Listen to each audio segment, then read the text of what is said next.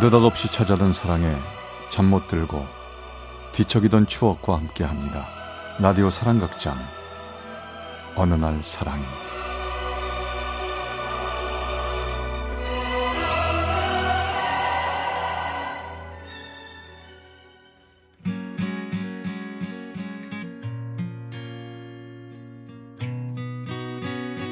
사랑의 체험수기 어느 날 사랑이.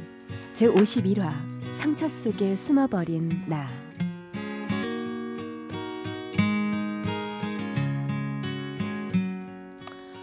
학창 시절 유난히 말수가 없고 내성적이었던 나 일찍이 아버지를 여의고 농사일 하나로 칠남매나 되는 우리 형제들을 키워내신 어머니 때문에 저는 고등학교 졸업과 동시에 군대에 자원 입대하기로 마음먹었지요. 가난한 현실과 칠남매 장남이라는 부담감이 저를 엄습해왔기에 어쩌면 자원 입대라는 명목 아래 현실 도피를 했던 것인지도 모를 일이었습니다. 친구들은 모두들 자기가 원하는 학과 입학하여 대학 생활을 누리고 있는데 나만이 대학 문턱도 못 밟아보는 외기러기가 된 듯한 자격지심에 저는 아무도 모르게 군에를 가게 되었습니다. 어느새 시간은 흘러 혹독한 군 생활을 마치고 제대에서 찾아간 고향집엔 역시나 늙으신 어머니 홀로 농사일을 하고 계시더군요. 제 위로 누나들이 넷이나 되었지만 모두들 시집을 가서 서울에서 살고 있었던 터라 어머니는 제 밑으로 있는 남동생과 여동생과 함께 지내고 계셨습니다. 군 제대하는 날도 알리지 않았기에 불쑥 나타난 저를 보며 어머니는 놀라셨죠. 어메 이거에 누구냐 우리 집 장남 아뇨 근데 휴가 나온겨? 충성! 어머니 장남 오영수 오늘부로 명받아 이렇게 어머니 품으로 돌아왔습니다. 충성! 아니 그러면 벌써 제대를 했단 말이오?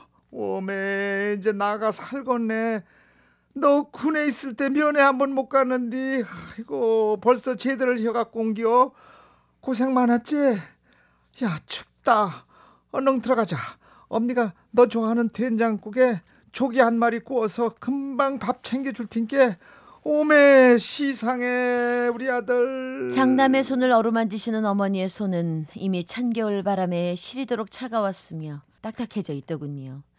그런 어머니의 손을 보며 저는 나오려는 눈물을 간신히 참았습니다. 엄마, 내가 얼른 취직해갖고 엄마 고생 덜어드릴게요.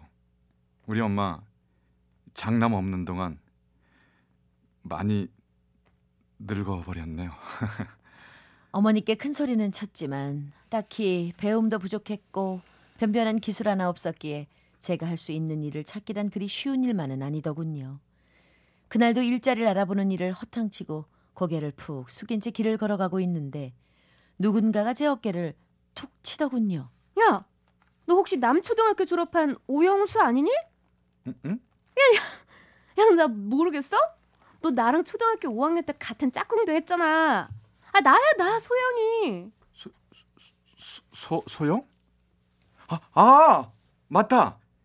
그 새침대기 소영이? 어, 그래. 반갑다. 야, 여기서 이렇게 널 만나다니 너무 반갑다, 야. 야, 우리 어디 가서 차나 한잔 하자. 어릴 적 남자들의 우상이었던 소영이 그 새침대기였던 소영이와 이렇게 우연히 만나다니 저는 너무나도 반가웠지만 한편으로는 차나 한 잔 하러 가자는 소영이의 제안에 흔쾌히 허락을 하지 못한 제가 너무도 부끄러웠습니다. 제 수중에는 커피값은 커녕 집으로 돌아갈 버스비가 고작 전부였으니까요. 어, 소영아, 그, 그 그게 왜 왜? 바빠? 무슨 약속 있어? 아, 뭐야? 나 지금 너한테 퇴짜 맞은 거야? 아, 아니야. 그, 그, 그 그게 아니고. 야, 넌 어째 그때나 지금이나 남자가 그렇게 수줍음이 많냐? 왜 애인이랑 데이트 약속이라도 있는 거야? 아, 섭섭한데. 내가 커피 살게. 가자. 그렇게 우연히 만난 소영이와 난 근처 커피숍으로 들어가 많은 얘기를 나누었지요. 너 벌써 대학교 4학년이야? 나 제대하고 지금 직장 구하고 있어. 음, 그렇구나. 내 소식 모르지? 중학교 3학년 때 사고로 엄마를 잃었어. 아버님은 양복 가게 운영하고 계셔. 어, 그랬구나. 몰랐다. 어머니를 일찍 떠나보낸 소영이었지만 소영이에게선 그 어떤 어두운 그림자를 찾을 수가 없었습니다. 밝고 예쁘기만 했습니다. 저기 아까 일 찾고 있다고 했지? 잘 됐다. 그렇잖아도 우리 아빠 남자 직원 뽑고 있던데 우리 아빠 가게에서 일 안 할래? 야, 너 정도면 우리 아빠가 무척 좋아하시겠는데? 뭐 얼굴은 아니지만 말이야.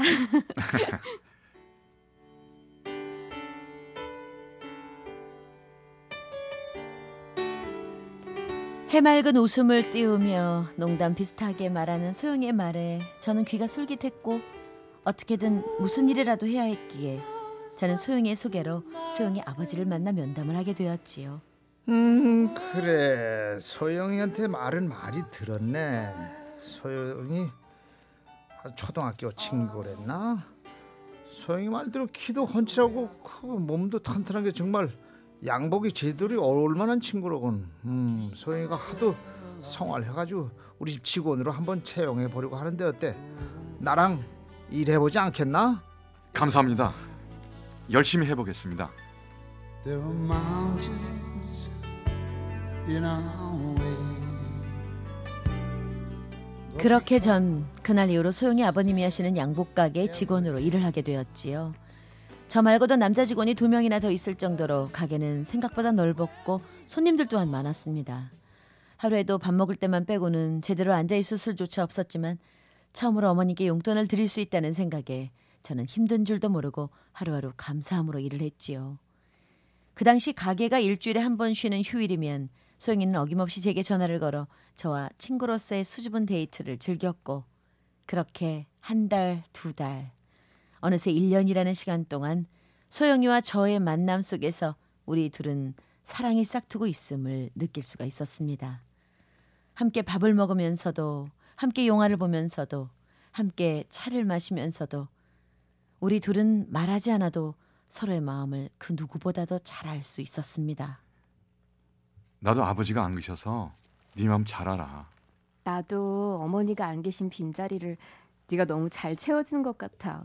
늘 고마워. 그날 길거리에서 널 우연히 만나다니 정말 우리 이렇게 만날 인연이었나 봐. 응, 나도 운명 같다는 생각을 해. 너하고 있으면 너무 편하고 좋아. 사람의 인연이란 알 수 없는 것 같았습니다.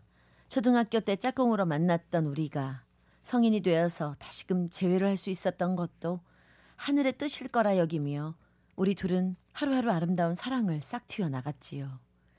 그러던 어느 비가 몹시 내리던 겨울날 소영이가 불쑥 제게 이러더군요. 있잖아. 나 오늘은 우리 아빠한테 말씀드리려고 하는데. 뭘?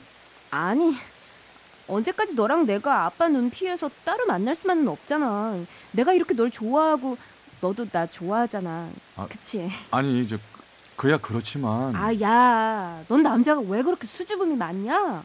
너 매장에서 우리 아빠 매일같이 보잖아. 어쩌면 나보다도 우리 아빠를 더 많이 볼 텐데 남자답게 용기 내서 우리 아빠한테 우리의 관계를 정식으로 허락해 주십시오 하면 어디가 덧나? 아, 꼭 이런 말을 내가 먼저 아빠한테 말해야 하냐고. 아니 그게 아니라 너희 아빠가 너와 내가 사귄다는 걸 아시면 그걸 허락해 주실까? 아 그럼 언제까지 이렇게 아빠 눈 피해서만 만날 거야? 난 정말 정식으로 너와 우정이 아닌 사랑하는 연인으로 다른 사람들 눈 의식하지 않고 사귀고 싶단 말이야. 아 몰라.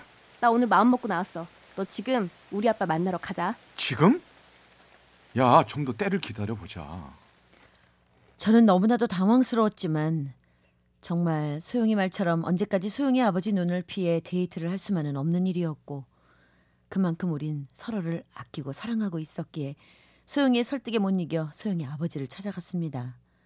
그날은 제가 쉬는 날이었기에 매장 안은 어느새 직원들이 다 퇴근한 상태였고 소영이 아버지만이 카운터에 앉아 장부를 정리하고 계시더군요. 아빠. 음 그래 우리 딸 왔나? 너 밥은 좀 먹고 다니는 거냐? 잠시 후 들어온 저는 인사를 드렸지요. 사장님 안녕하세요. 에이 자네가 이 시간에 웬일인가? 어디 갔다가 들르는 거야 지금? 저기 아휴, 내가 말해야지. 아빠 있- 있잖아. 저 말이에요. 사실은 영수하고 사귀고 있어요. 음, 벌써 1년이나 됐다고요. 그래서 오늘 아빠한테 정식으로 소개하고 교제 허락 받으려고요. 뭐야? 그럼 둘이 사귄다고? 어, 지금 얘가 무슨 소리 하고 있는 거야? 둘이 뭐 뭐라고? 기겁을 하며 언성을 키우는 소영이 아버지의 모습을 상상하지 않은 건 아니었지만 소영이 아버지의 반응은 내가 생각했던 그 이상이었습니다. 아니 너는 너다 치고 자네 어 자네 그렇게 안 봤는데 그럼 우리 가게에 들어온 이유가 우리 소영이하고 사귀려고 들어온 건가? 아, 아빠, 왜 영수한테만 뭐라고 해요? 넌 가만 좀 있어. 내가 널 어떻게 키웠는데? 영수는 네 친구자 우리 집 종업원이야. 어딜 감히 종업원 주제에 사장 딸을 넘봐? 순간 제 자신이 너무 초라해지더군요. 종업원 주제에 사장 딸을 넘보냐라는 말이 계속 제 귀에 계속 울리는 것 같았습니다. 아빠, 그게 무슨 말이에요? 영수보다 먼저 좋아한 건 저라고요. 아니, 그리고 남녀가 사랑하는데 종업원이 무슨 말이고 사장 딸은 또 무슨 말이에요? 아빠 진짜 너무해. 안 된다. 넌 아무나 만나면 안 된단 말이야. 너는 대학 졸업하고 나면 선볼 자리가 어디 한두 군데인 줄 알아. 어딜 감히 누구하고 사귀겠다고. 너 빨리 먼저 집에 들어가. 그리고 자네, 아 그렇게 안 봤는데, 아 그런 의도로 우리 가게에 나오고 있다면 당장 내일부터 그만둬. 이번 달 월급은 내가 통장으로 붙일 테니까 내 말 명심해. 당장 내일부터 나오지 마. 알았지?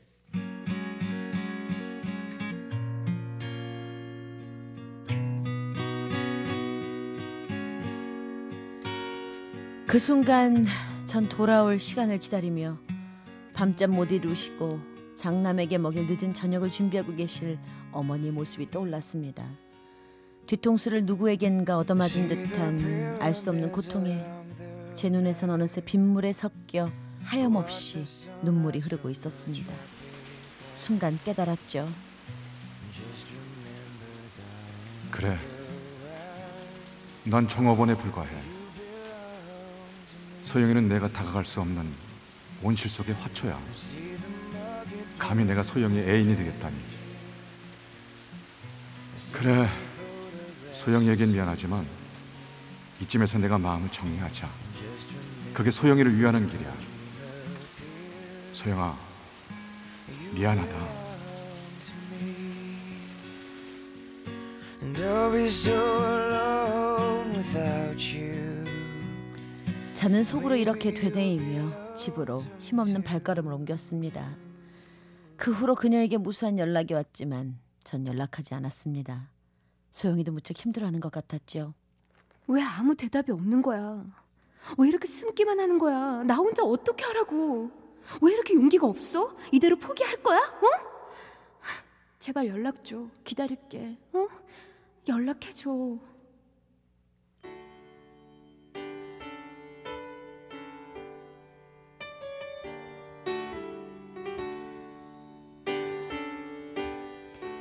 소영이만큼 저도 훨씬 더 힘들었습니다.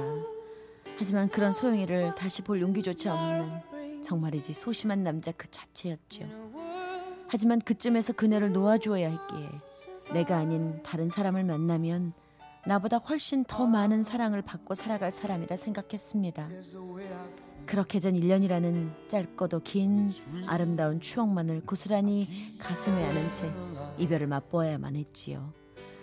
하지만 돌아보면 그녀를 만나왔던 그 순간만큼은 진실된 사랑을 했었음을 고백합니다.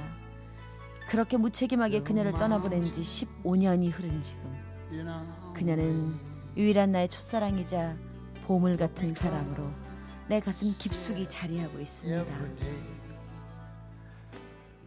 소영아, 너 그거 아니? 너를 볼 때면 난 온실 속의 장미꽃을 보는 것 마냥 너무 가슴 설레었고 너와 함께 할 때면 난 꿈속을 헤매는 것처럼 마냥 좋았어. 같은 하늘 아래 살면서도 서로 만날 수 없는 평행선을 살아가는 듯한 우리. 그래도 인연이라면 언젠가는 꼭 한 번은 만나겠지? 15년 전 너와 내가 우연히 만남을 가졌던 것처럼 말이야.